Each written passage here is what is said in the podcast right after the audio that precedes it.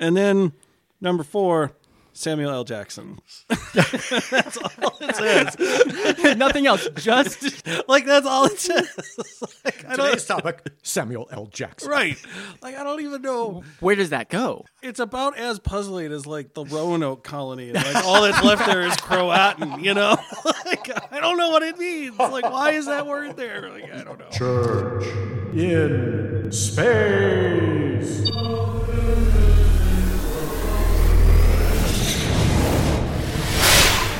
Welcome everybody. This is our newest episode of Church in Space. In 3D. Ah, we're getting good at this, folks. Uh, my name is Dave Campice. I am pastor of Resurrection Lutheran Church, and with me is Dan. Say hi, Dan. Hi. And Drew. You didn't say hi, Dan. I'm really bad at following instructions, I know. That's why we keep coming here.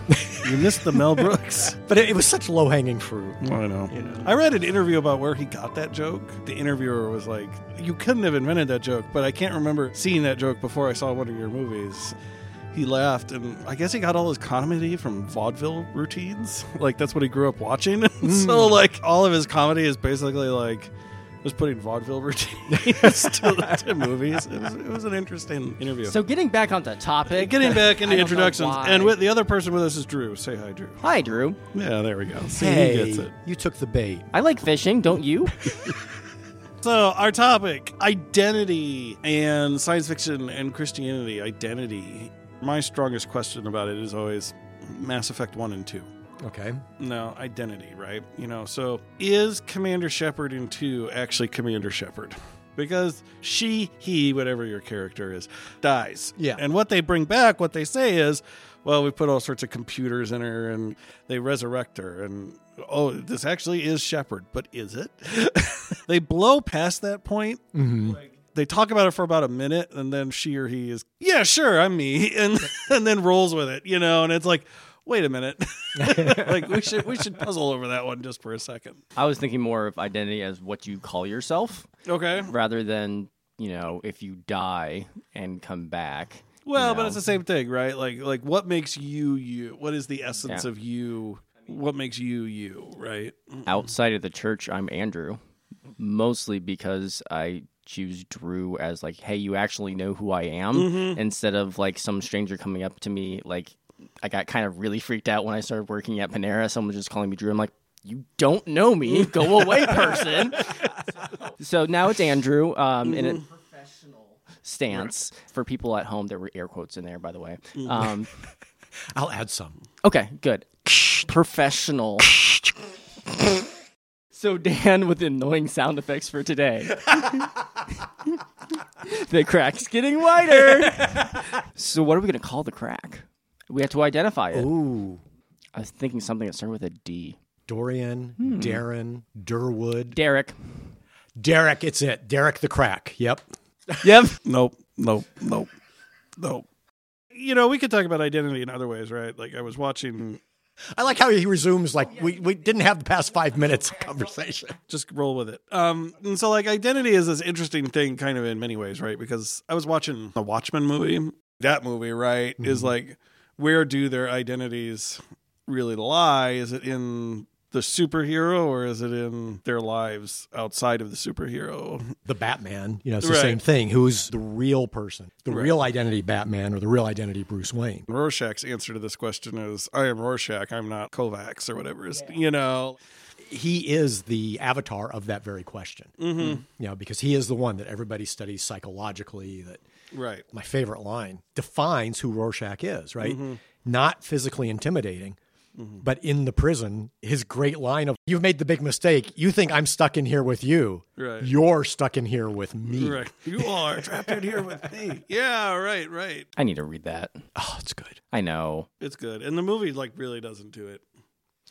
Unfortunately, it doesn't do it justice because it's almost a shot by shot remake of the panel, so it doesn't add anything into it, and Right. you don't get a lot of the layering that Moore puts into the comic. It's a shot by shot of the like main storyline of Right. the comics. The comics have like Side quests. yeah, basically. I mean, it's actually really complicated the comic. Yeah, side quests, backstories. Yeah. Right. There's a pirate comic of like the old Gold Key comics within the comic. Yeah. So I just need to buy it. Anyway, going back to the identity. Yeah. thing, Identity. Bioshock Infinite. I feel like that trope of just finding yourself even like within a game, within a story, is Yeah. such relatable to people. That's why we see it a whole lot. Trying to find your identity by literally finding yourself. Mm-hmm. Yeah. Well, let's delve into that. When you're playing a game, who are you? Because when I watch people play games, mm-hmm. it's often not the personality that I know. Mm-hmm. I mean, some people stay themselves. Mm-hmm. With me in Civilization, I can never win through war. Oh, I will start. that's the only way I try to Oh, win. no, I'm I can't like- do it. I I'm can't like do a it. we are launching massive invasions of the planet. I can't. I see. I can't do it. I always win through peace, through diplomacy, or uh, through science. So boring. I know, but I can't. I've tried. I will make it so you have to win by war. I think that means Drew wins. But Yes, I- I totally get that though, because like getting back to Mass Effect, I can't do a Renegade Mass Effect playthrough. Shepard's just an, pardon my French, an ass. Mm-hmm. like he's just an objectively awful human being, mm-hmm. like in a Renegade playthrough. You know, I'm like. Like I start off making those decisions, and I end up always like saving the council, and you know, like See, I've done the same thing with Civ, right? I've Yeah. started off and I'll conquer the first couple of civilizations near me, Mm-hmm. but I can't go beyond that. It's like, no, no, I have to have art and science. a cheap breathing room. I'm like that's all I really wanted. Yeah, yeah, yeah. But that's one way to win by war. Is my art and science is better than yours, and I must prove it by throwing sticks at you. My art and science is so much better. It's art and science about war. Yes. Even in a war game, I'm a pacifist. So That's funny. I tend to be consistent even when I'm adopting these game identities. Yeah, yeah, yeah. But I know other people who it's like a switch flips Yeah. Mm-hmm. and bam, they're like diametrically opposite of who they are in more air quotes, real life. This is Westworld's fundamental issue, right? Like mm-hmm. this was like the TV show's like fundamental question about humans, like are you black hat or white hat? Does the park reveal who you really are or is it like just a role you're playing? Like, Yeah. when does role playing become who you actually really are Yeah. inside? how do you decide who you are right you you look Mm-hmm. at someone like heath ledger and it became very clear he got a little more messed up with each role he played I do think there's a line at which role playing stops being a game. You do it enough, you fake it enough, it becomes true. You know what I mean? LARPing? Yeah, right. You you LARP enough, the LARP becomes real. Mm-hmm. so it's the ultimate fake it till you make it Yeah, mm-hmm. right. And I do think that was Ledger's problem. You know, you meth he's a method actor, so mm-hmm. like you pretend to be these people. It's like, well, if you're depressed and you've got a pill problem and you method act a character who's absolutely nihilistic in mm-hmm. the Joker, like that's a bad recipe for throwing you into a really dark place, Yeah. which it did. At some point the role play becomes who you are, you know, like you fake it enough, it is you. Yeah. You know. I mean, look at uh, Mark Hamill.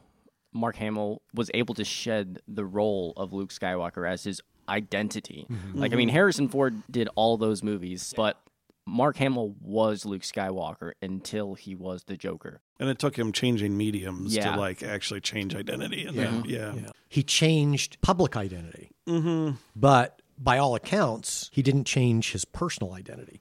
Mm-hmm. Mark Yeah. Hamill is Mark Hamill. Yes. Mm-hmm. I guess a part of this is we have to define what identity is. Mm-hmm. And then why are some people just looking at the people who've played the Joker and owned it, owned the role? Right. Why was Mark Hamill able to remain personally Mark Hamill but change public identity? Whereas Heath Ledger, the public identification influenced heavily his personal identification. Mm-hmm. This is unusually heavy for us. It's a genuine question. I don't know why, why and how. How are we defining these things? I think it's how you're seeing yourself. I mean, sense of self is hard to distinguish from identity, but I do think the answer becomes into exactly that. I think whatever Mark Hamill has, he has a strong sense of self. When you have a foundation like that, the tree can bend with the wind, so to speak, but you know, it doesn't snap it in half. Yeah. But You're saying identity is a result of yourself. you know, I think having a strong sense of self identity internally, like your inside sense of self identity, helps resist it being eaten by the role play, the actor, you know, the the character, the the whatever, you know. Yeah. Mm-hmm. Also, like the peer pressure. Peer pressure is kind of a form of LARPing, right? it's just Yeah. LARPing towards, That's- you know, like you're LARPing to fit in, but you know, it's a form of LARPing. Like, Yeah. And strong sense of self identity can help you participate or not participate in those activities and not get eaten by them. Yeah, that makes sense. Some wise person said it's not that power corrupts. What mm-hmm. power does is reveals what you already were. Yeah. Because with power, you're not afraid to hide it anymore. So that's why you can have mm-hmm. some people who, yeah, when they get powerful, they get very mean, corrupt, mm-hmm. totalitarian, whatever. And yet other people, when they get power, they're still good people. They're still, Yeah. and that may still play into what you're saying, right? They, they even though they get wealthy and powerful, they have a strong sense of self, so it doesn't distract them from who they are. Yeah, I like to point this out, but like that that saying power corrupts. Originally, it's not necessarily about the person with power. It's actually about the people around the person with power. Ooh, you know, that know like that. like your reasoning becomes motivated based on who's in power and Mm. and how it affects your relationship to power. That like it's the relationship to power itself that kind of corrupts people, you know, that it begins to you know shift. So you see it every time one side changes in power in government, right? Yeah. You know, like the the reasoning shifts and that's because power corrupts the the, the relationship to power Yeah. alters, you know, and governs your motivated reasoning. Yeah, Game of Thrones portrays that pretty well. Yeah, right. I think it does it very well sometimes. My one problem with Game of Thrones in general is that I'm not sure for all of its like we're the dark, hard, realistic fantasy. You know, like I actually find Tolkien far more believable. Uh, fascinating. How come? What? Well, Given all the fantastical elements and magic, let's take the Battle of Minas Tirith for example, right? Like you know, Battle of the Pelennor Fields, right? If you think about this battle here for a second, for all that Game of Thrones is like, this is how people really act. Like that final battle between like the ice zombies and mm. was really bad, Yeah, you know, and it was just plain good guys versus bad guys without any depth to it at all. yeah. But at the Battle of the Pelennor Field, Denethor's going insane, Mm-hmm. right? He's ready to mm-hmm. burn his son alive after he mm-hmm. sent his son on a suicide mission. Well, he has no son.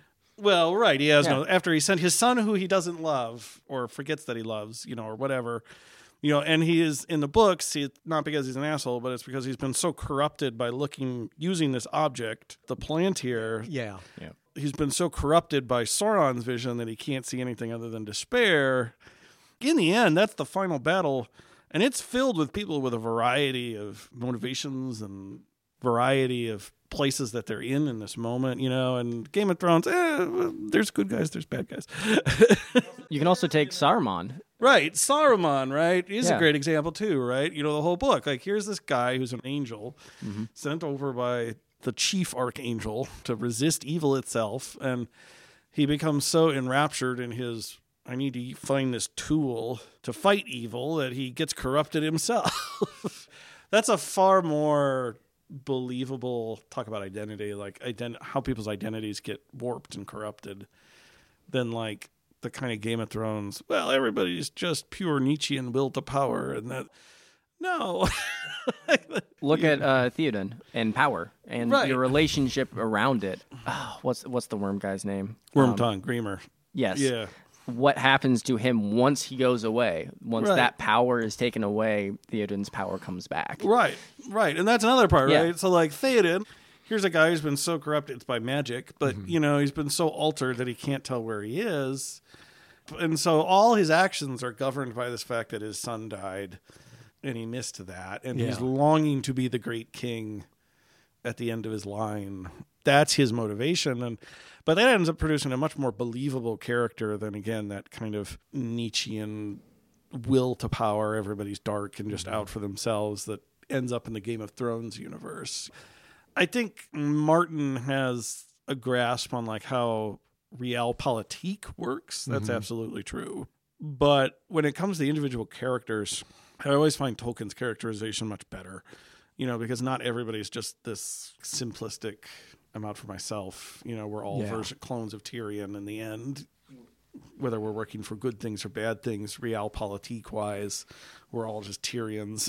you know, mm-hmm. it's like, well, no, like people are more complicated than that. You know, We're messy. yeah, we're messy people, and Tolkien gets that. So Well, I mean, look at his writing. Like every single person has to go through some identity crisis in Lord of the Rings. yeah, mm-hmm. right. Like- getting back to identity, right? Yeah. I mean, that's the huge right. Is Aragorn going to be king or is he going to be Bo- what, Boromir. yeah Um, Boromir? Boromir. I mean, Frodo at the very end. Oh, God, yeah. Um, right. I mean, the list goes on and on. Yeah, you could just call Lord of the Rings just Identity Crisis of, of Middle Earth, and that's an a really apt title. No, absolutely. And the good people are good because they root themselves in their identity of what their true mission is. You know, which I think actually is a key to identity is calling. Calling roots your identity. Hmm. I think you see that in Lord of the Rings, right? Because like, you know, I have to destroy the ring. Like that's what roots Frodo and Sam. Sauron or Saruman get lost because they're uprooted from their calling, you know, of what they were originally created and called to be, Yeah. you know, in this universe. I'm just thinking about what Merry and Pippin, what their identity crisis is. Uh, where's the next meal coming from? Yeah, that's where's the next- Are they courageous? You know, I, I think is part of it. I think their identity crisis is do we have a role to play in this Hmm. amongst all these heroes and supermen and literal kings, you know, and wizards and do we the two ordinary hobbits you know have our role to play And Yeah. the answer is yes right like one kills the witch king of Angmar or allows the witch king of Angmar to be killed and right In their ways, they become very integral. Right. And they But- they unleash the ends. But I think that's their identity crisis is do we have vocation? Do we have role? Well, and, and that begs the question then are we what we do or are we what our intentions are? What is identity? What are we? Mm-hmm. How do we self identify? In the US, I think we very frequently align vocation with identity because one of the first questions people ask when they meet someone is, Oh, what do you do? Mm-hmm. Mm-hmm. Not what are the deepest concerns in your soul? You know? But is that how you identify, or is that how people identify you? Because I feel like it's more about how people identify you. Like, oh, hey, I know this person works there. I know this person does this. It's a way to cubbyhole you. Mm-hmm. Yeah, but like that's how your actions are. More, it's that's how you are identified, mm-hmm. not your identity. I think we also make a basic mistake often when we like equate job with calling and vocation. The totality of what's summed up with the word calling or vocation is not just your job. Well, I mean, I know two of us here are calling definitely needs a vocation. Dan, Well, my calling and my vocation highly overlap, right? You know, like they are like what I get paid to do and what my vocation like what my calling is like Yeah. to the point where they call my job a call, right? Like that that's literally what separates it from a job is that it's called a call, not a job. Yeah. I'm weird. no, you know. Wait, I must recover from the shock of hearing Yeah, that yeah, news. like I'm, you know, like I'm odd. Don't, don't. But like for most human beings, job is a piece of that larger thing that's call or vocation. Mm-hmm. you know. But it's not the only bit. You know, it's not the only piece. the bulk of our waking hours are at the job. Right. So it would be very hard for that not to influence your sense of self Oh, identity. it absolutely. I'm. I'm not saying it doesn't influence. It's just that it's one building block of a whole thing. Yeah. Our culture kind of like assumes that they're one in the same. You know. Yeah, Like oh yeah. Like okay, you're a. well, and we reinforce it Yeah. right with our with our surnames Uh-huh. because Mm-hmm. the surnames began primarily as your occupation. You know, Right. John Smith, William Carpenter, Nelson, son of Nell, son of Nell, Yeah. right? Right. Mishalko, swamp dweller. Camp Ice. You know what, what does campfire mean? Those who live by the field. So you get to live by a field. My ancestors were in a swamp. Yeah. I was just son of Nell. I don't know anything about, about where I live. Gee, It was the Netherlands. To be clear, it was all technically underwater. snow, yeah. Norway. Yeah. That's all I can say. Yeah, I mean, a, a job definitely plays a role in it, you know, and I, I think all of our jobs, Drew, bike fixing, all the things you do. Yeah, I, You know? I like how that gave Yeah. you pause. Right, And like, absolutely. what the hell do you do? Well, Dan? I do know, but it's like trying to sum it all up. But even that, right? Trying to sum it all up. Like my dad's like that. You know, he has like a thousand different entrepreneurial things going on. And Yeah. that sums up a lot. You know, that is a piece of his identity and it it does talk about who he is in some ways, you know, absolutely. yeah. I uh, thought the best point. Yeah. Identity is about your relationships. Because we just went over, like, we just made the point of our families. That's how we identify ourselves. You know, Our identity is more about our relationships with the world, our Yep. relationship with our job, our relationships to people. And mm-hmm. that's rooted in our family. Can be. it's like a pyramid, right? You know, like there's blocks you put in place. And I think absolutely family, no matter what, whether your relationship is good or bad or somewhere in between, helps define your identity. Absolutely. Yeah. You know, to use my wife's example, right? She's born and raised Alabamian who lives in Ohio, you know, and that's part of Yeah. the rest of our family literally lives, you know, within 20 minutes of each other in Birmingham, Alabama. She's the, sorry, Stan, I'm going to quote you on this. Her stepfather called her the geographically inconvenient daughter. Awesome. You know, like that's part of the identity, right? You know, it's like family and plate relationship to place, mm-hmm. you know, definitely govern it. Absolutely. what then makes us us? You can have all those external influences, right? Mm-hmm. It still boils down to who you see yourself as and how accurate is that? It's not just how you see yourself, right? We tell kids this. It's like, it doesn't matter what other people think of you. It's like, no, it actually does. Oh, yes. and to say anything else is actually kind of lying. It does matter. So I think it is that talk about relationship. It's that relationship between, you know, if we can bring God into the conversation, you mm-hmm. know, what God has called you to be and calls you to do, and that relationship and the relationship of who you are with your family and who you are to yourself and Yeah. who you mm-hmm. are to the people around you. All those help govern our building blocks of those identities. Yeah. All right. I'm going to use a case study asking for Mm-hmm. a friend. Hi, me. I still haven't figured out who I am. I Mm-hmm. still feel adrift. I still feel lost. I haven't figured out my calling. What Mm. am I supposed to be doing here? You know, all these decades. Diagnosed Dan's calling. Yeah. Getting to the roots of what we're talking about. If we're Mm-hmm. going to analyze characters and their identities, actors and their identities, who are we? And I've known people who, like in your case, you had a calling, right? Yeah. Pastor Bob, before you, Mm-hmm. has the famous story of actually hearing God's voice. Yeah, yeah, yeah. Like he was sitting next to him, telling him, this is what you're going to do next. Right. And I'm sitting here like, oh, look at all these cool options. I don't know what I'm supposed to do now. Interesting thing about all those callings is like parts of their identity, like everybody, you know, they always bring up as reasons why they can't do what they do, you know, and then God always says, well, that's why I, I'm telling you to do it, which is an interesting, like, you know, Jeremiah says, I'm too young. He's like a teenager, basically, when God calls him, you know, and Yeah. so like youth is a part of his identity. And he says, well, this identity means I can't do this. And God says, no, no, you're fine. Moses can't speak. So right. Moses brother- can't speak. And on Yeah. top of that, Yeah. right, like I think if you've ever seen the movie Prince of Egypt, the cartoon, Mm-hmm. like there's this point where he goes, you know, I was the son of Pharaoh. Like, how can I even speak to these people? That piece of identity to Moses, those pieces of identity, you know, that Yeah. Moses, I'm I can't speak, I'm a murderer. But see, in, in those cases, right, Mm-hmm. God is an active catalyst Yeah. in shaping their identity, right? Active catalyst. That- Mm-hmm. Yeah. That's that's my point. Right. Because I suspect most people are like me, They don't have a right? You don't for- you don't have that voice. You don't have that Go clear direction, speak to right? Pharaoh. I've got a core. I have a core of morality, and that is going to help determine Mm-hmm. which of those options I'm going to take. Yeah. But I don't have, and I suspect most people. If they aren't born with a clear vision to begin with, and they don't have that intercession, that divine intercession that comes, Like a zap. how do we define our identities then if we don't feel we've got that direction? But what if you don't realize it? Callings for here at church, Media Loft, this podcast. I can say for sure I'm called to be here on a Thursday. I am called here to be at church a couple Sundays a month. Mm-hmm. Like that's my calling. Uh, that's definitely one of your callings. Yeah. I mean, And the compost. yeah.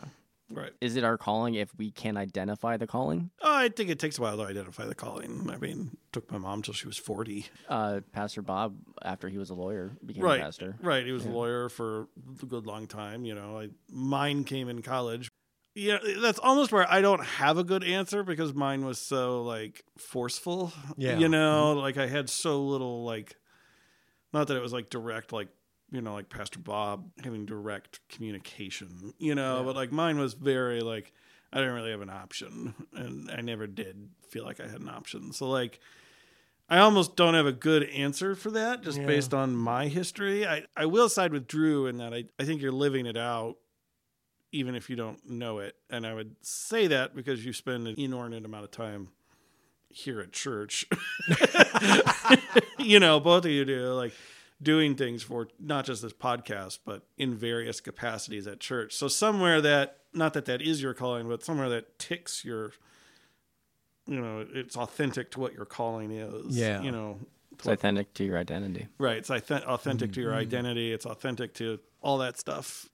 I would also say the baseline bottom assumption for identity is like you are a baptized child of God.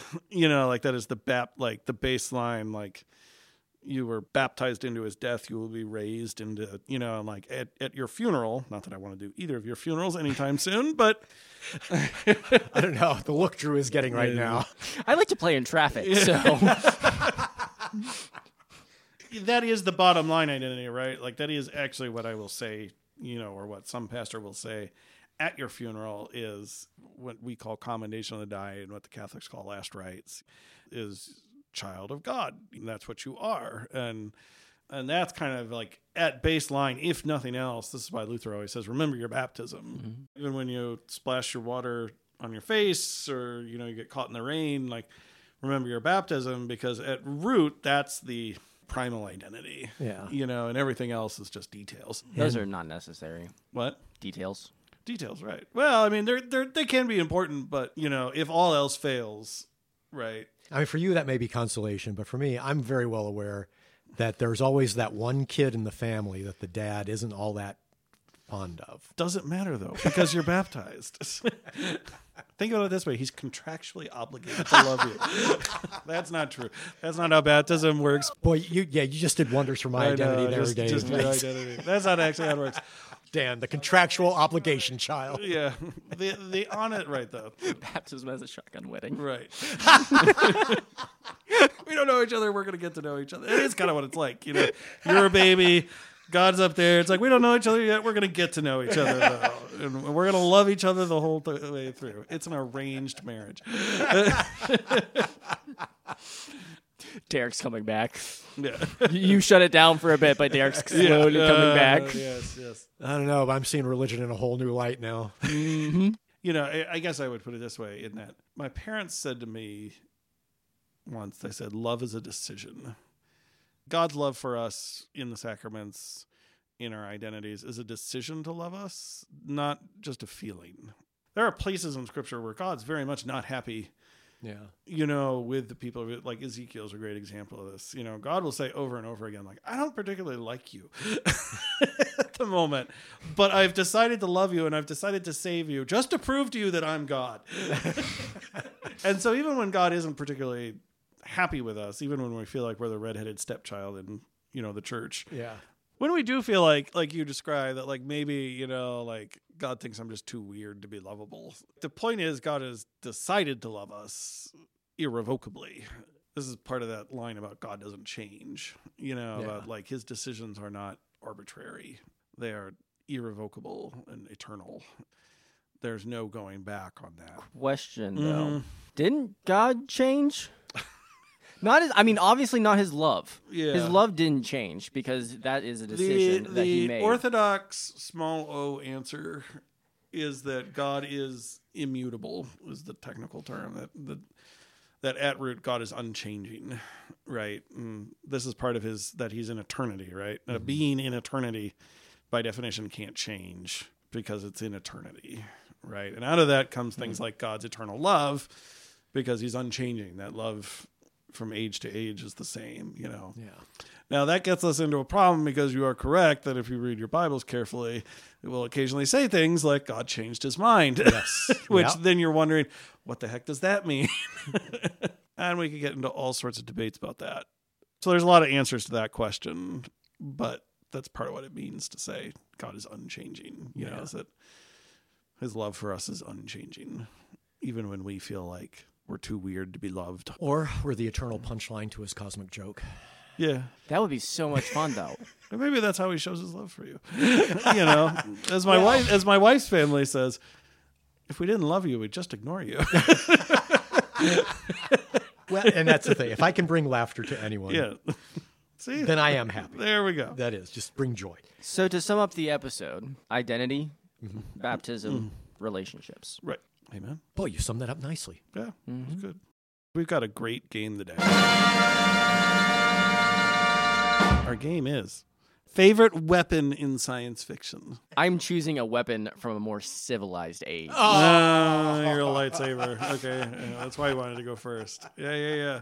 Have we ever worked out what actually is a lightsaber? Like, it's not actually light. No, it's a contained plasma energy field. It's a contained Yeah. plasma energy field. Is that what it is? yeah, Okay. controlled by the kyber crystal. Okay. Like, Okay. I mean, duh. yeah, I'm just making sure. I didn't- yeah. Didn't you build a lightsaber at I- Disney I World? did not build a lightsaber. They didn't own Jeez. Star Wars.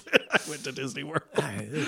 So lightsaber. I mean, it, it's well, a I classic, mean that. No. I just, I just want to say that because that's just like the stupidest cop out that you can make. Yeah, yeah, yeah. Also, because we were just talking about weapons, and Right. the line is just fantastic. An elegant weapon for a more civilized time. You know, it's supposedly an elegant weapon, but the way, like in the new trilogy, these things are like claymores. You know, like they're, Mm-hmm. they're like whacking at them like heavy. Yeah. you know, like, it's not very elegant. Have you seen any of the Star Wars Visions? No, I haven't yet. No. Okay.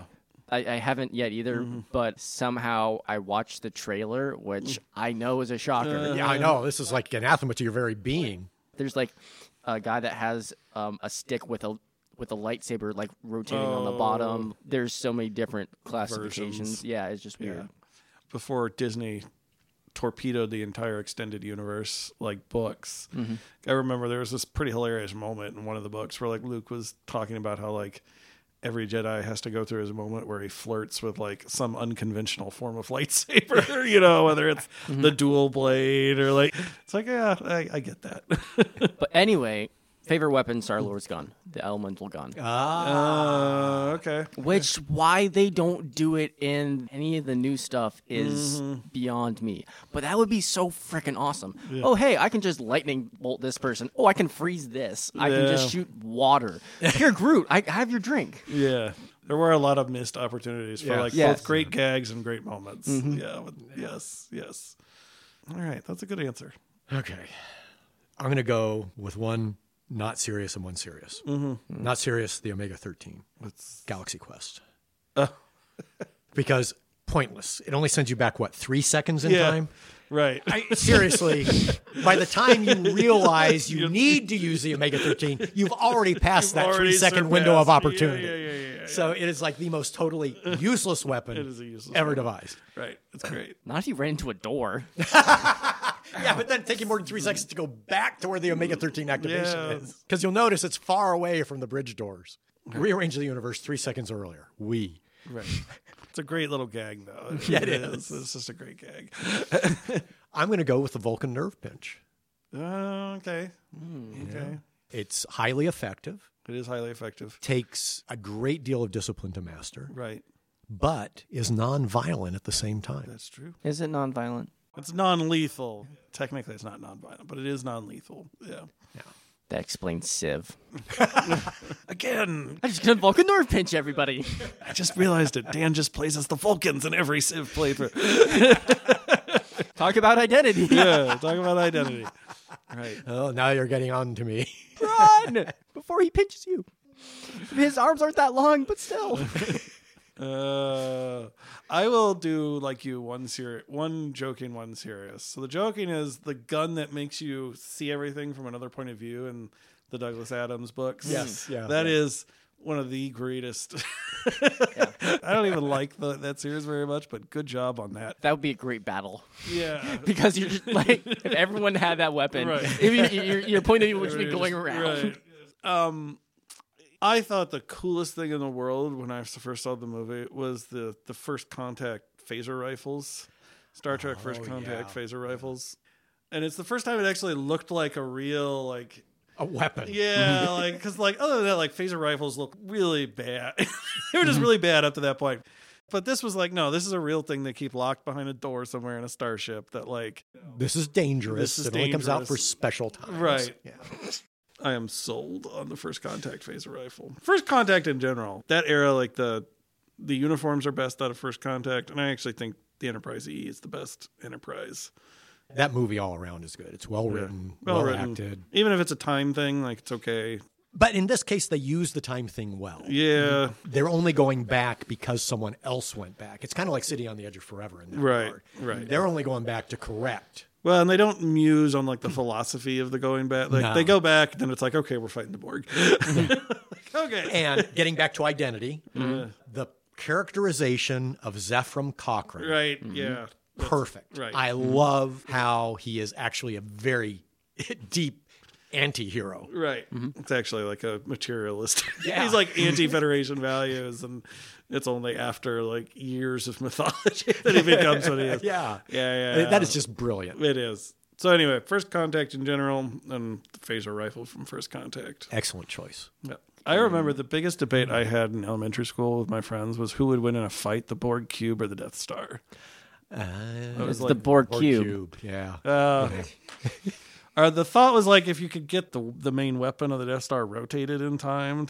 Yeah, and the Borg would have assimilated by the time they've gotten it. Yeah. I mean, even powering it up to make the first firing, it's like this Right. 30 minute. Right. Yeah, Right. But if it got its main gun fired on the Borg cube, the Borg cube's finished. But they would miss. Yeah, probably. That's true. They would miss. But also, like, there's not explosives on a Borg cube. Are there? I understand. Wait, you're trying to blow up a planet. You can hit the core. You know, the the core Destabilizes and explodes. Yeah, a ship you you blast because there's explosives on board.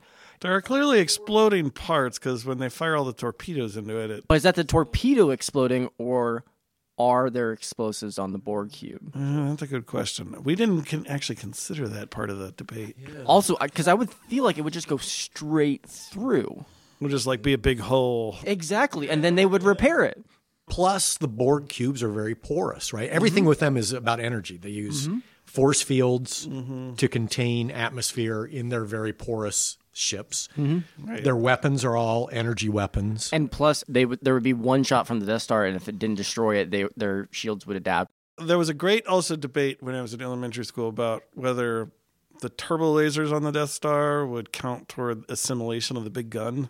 Is the big gun just a mm. larger version of a turbo laser? And if it is, when all the little guns were firing at the Borg cube, would they be adapted already by the time? No, it couldn't be because the Death Star main lasers from kyber crystals. Oh, the turbo lasers are definitely not kyber crystal based. So, if they were smart enough uh-huh. and could aim well enough with all of the turbo lasers, it's plausible, It's plausible. But more than likely not. We're sorry, Samuel Jackson. We couldn't get you on to talk about your identity, but we'll get you on next week. Your agent willing. Right. In the meantime, this has been Church in Space. In 3D. See you, folks. Hey Dan. Yeah. Did you bring the phone booth? Oh, I left it with my Superman costume. That's sad. Yeah, but I do look rather fetching in blue tights. Don't we all?